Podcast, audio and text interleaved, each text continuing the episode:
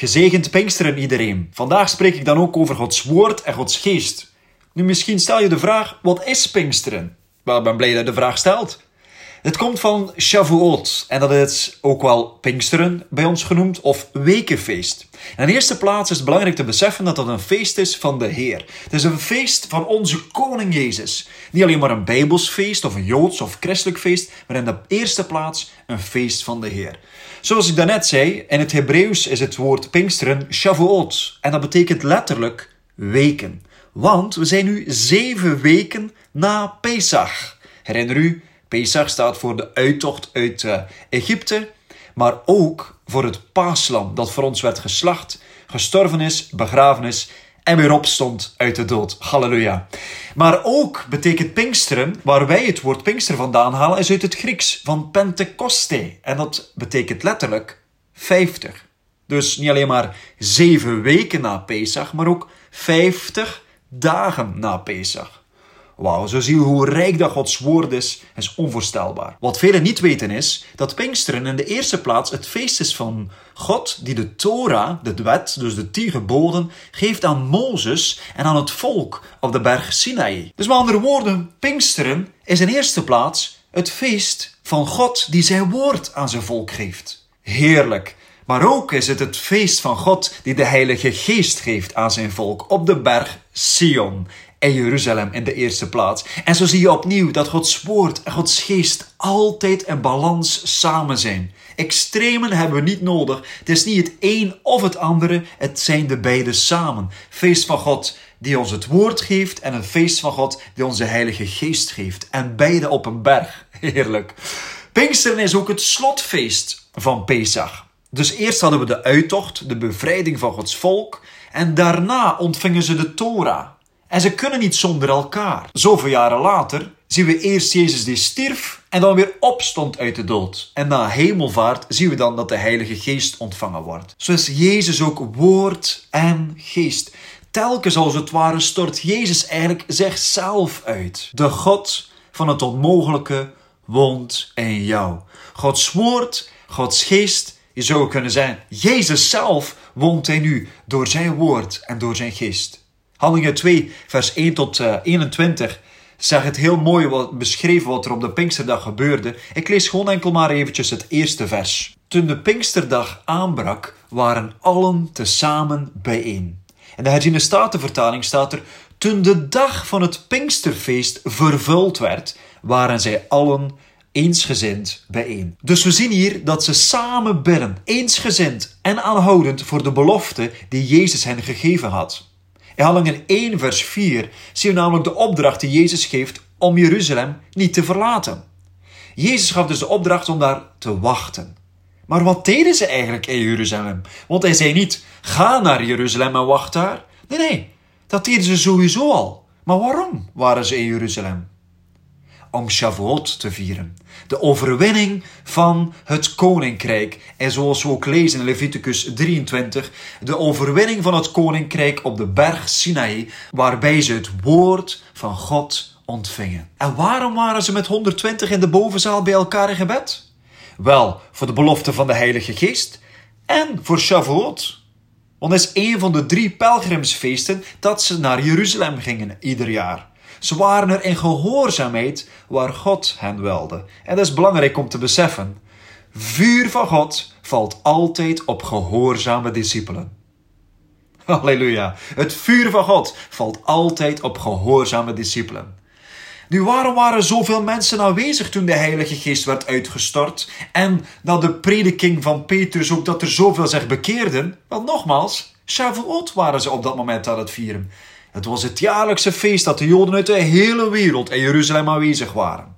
Zowel de inwoners van Jeruzalem, maar ook de pelgrims van overal wereldwijd waren in een grote aantal aanwezig daar op die Tempelberg. Want het is ook enkel maar daar in Jeruzalem dat er meer dan 3000 mensen konden staan. Kun je ook lezen in vers 41. Mensen van overal wereldwijd hoorden de boodschap in hun moedertaal gesproken. En God bevestigde met wonderen en tekenen. En daar zien we ook al die vervulling van de profetie van Joël.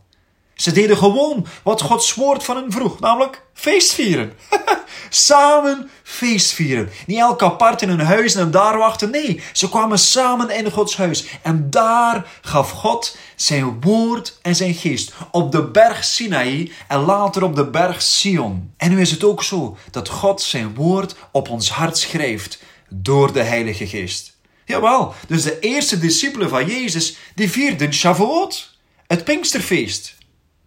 Je zou kunnen zeggen, Pinksteren is het eerste feest van de discipelen.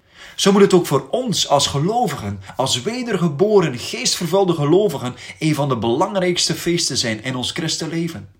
In Exodus 33 lezen we dat Mozes nog dagenlang straalde met de glorie van God, met de glorie van de gever van het woord.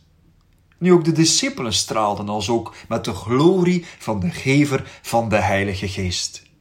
Ik herinner me nog toen we naar Egypte gingen. En daar is het zo dat je niet zomaar iemand mag aanspreken om uh, zeg maar het evangelie uit te leggen enzovoort. Omdat je eigenlijk zou kunnen opgepakt worden.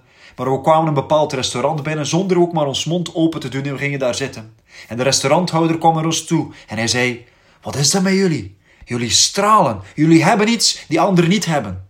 Wauw, wel dat, lieve mensen, is de Heilige Geest. Dus wat moeten we doen om Jezus te volgen? Wel, we bekeren ons, we ontvangen vergeving, we schenken vergeving, worden gedoopt in water en gedoopt in de Heilige Geest. Dus we vieren op dezelfde dag het ontvangen van de wet, Gods woord, en het ontvangen van de Heilige Geest. En zo bijzonder, dit is ook voor jou.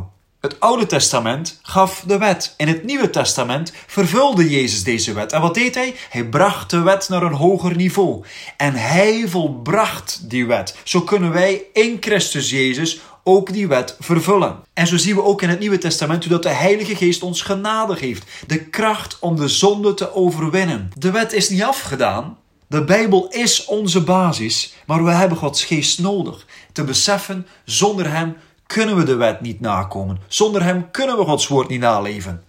Daarom hebben we de uitstorting van Gods woord en Gods geest nodig. Want geen nederigheid is geen aanwezigheid. Geen aanwezigheid, geen glorie. Geen glorie, geen eenheid en geen zegen. Geen zegen, geen één nieuwe mens, namelijk Joden en christenen samen. En dan is er ook geen getuigenis van Yeshua HaMashiach, van Jezus de Messias. Daarom wordt de Heilige Geest uitgestort over ons allemaal, opdat we niet binnen onze vier muren zouden blijven, maar omdat we zouden uitgaan, om een zegen te zijn, overal waar dat we komen. Want Pinksteren is de kracht van Gods woord en is de kracht van Gods geest in jou voor het onmogelijke, voor de krachtige en vruchtbare verkondiging van het evangelie van Jezus Christus, bevestigende wonderen en tekenen en het koninkrijk dat uitgebreid wordt en het kracht van Satan en de boze geesten die op deze manier worden verslaan. Het is een overwinning over de zonde. Het is een feest van het ontvangen van de gave van de Heilige Geest, het uitdelen van Gods liefde en de mensen winnen voor zijn koninkrijk. Want zoals eerder gezegd, de Heilige Geest is een persoon. Het gaat niet om gevoel op zich, ook de gave van de Heilige Geest, het gaat niet om gevoel, het gaat om geloof en vertrouwen in de persoon, de Heilige Geest. Want iedereen ontving gaven, want het zijn allemaal geschenken. En God is die gever. Iedereen die zich ernaar uitstrekt, die ontvangt. Het is belangrijk om te beseffen, alles vanuit liefde. Compleet en balans en volkomen vanuit de liefde van God. Daarom kunnen wij vanuit de Heilige Geest nu dienen. Niet heersen en niks met hoogmoed te maken, maar dienen. Want ik geloof, zelfs op dit moment, terwijl we Pinksteren met elkaar vieren, dat de Heilige Geest ook vraagt: Ken je mij? Want de Heilige Geest wil uitgestort worden in jouw hart. Lieve mensen, Jezus, de koning, komt spoedig terug. Laten we nu al de feesten van de koning met elkaar vieren. En vieren en dankbaar zijn voor het feit dat hij zijn woord heeft gegeven en zijn geest heeft gegeven. Ook vandaag, opdat we vrijmoedig toegang zouden hebben tot Hem. In alle nederigheid en Zijn aanwezigheid komen. En Zijn glorie en die eenheid met elkaar. Wat een zegen is het om op die manier ook zo'n machtige en krachtige getuigenis te zijn wereldwijd van wie Jezus is. Want daarom hebben we de Heilige Geest o zo nodig. Want we ontvangen Zijn kracht om Zijn getuige te zijn. Overal In eerste plaats waar je woont, werkt, gaat of staat, overal ben jij een getuige van Jezus Christus. En God laat jou nooit in de steek. Hij zegt in handelingen, en ik zal u kracht geven wanneer de Heilige Geest over u komt. Wel, dat woord kracht is dynamis. Het is de kracht, het is de dynamis power, het is die uh, bekwaamheid van de Heilige Geest om te doen wat God van u vraagt om te doen, om zijn getuige te zijn overal waar u komt. Dus dat bid ik u van harte toe. Dat je ook vandaag Gods woord mag ontvangen. Een frisse doop in de Heilige Geest mag ontvangen. Want daar gaat Pinksteren over. De vervulling van de Heilige Geest. Het gedoopt worden. Het ondergedompeld worden in zijn woord en in zijn geest. Gezegend Pinksteren.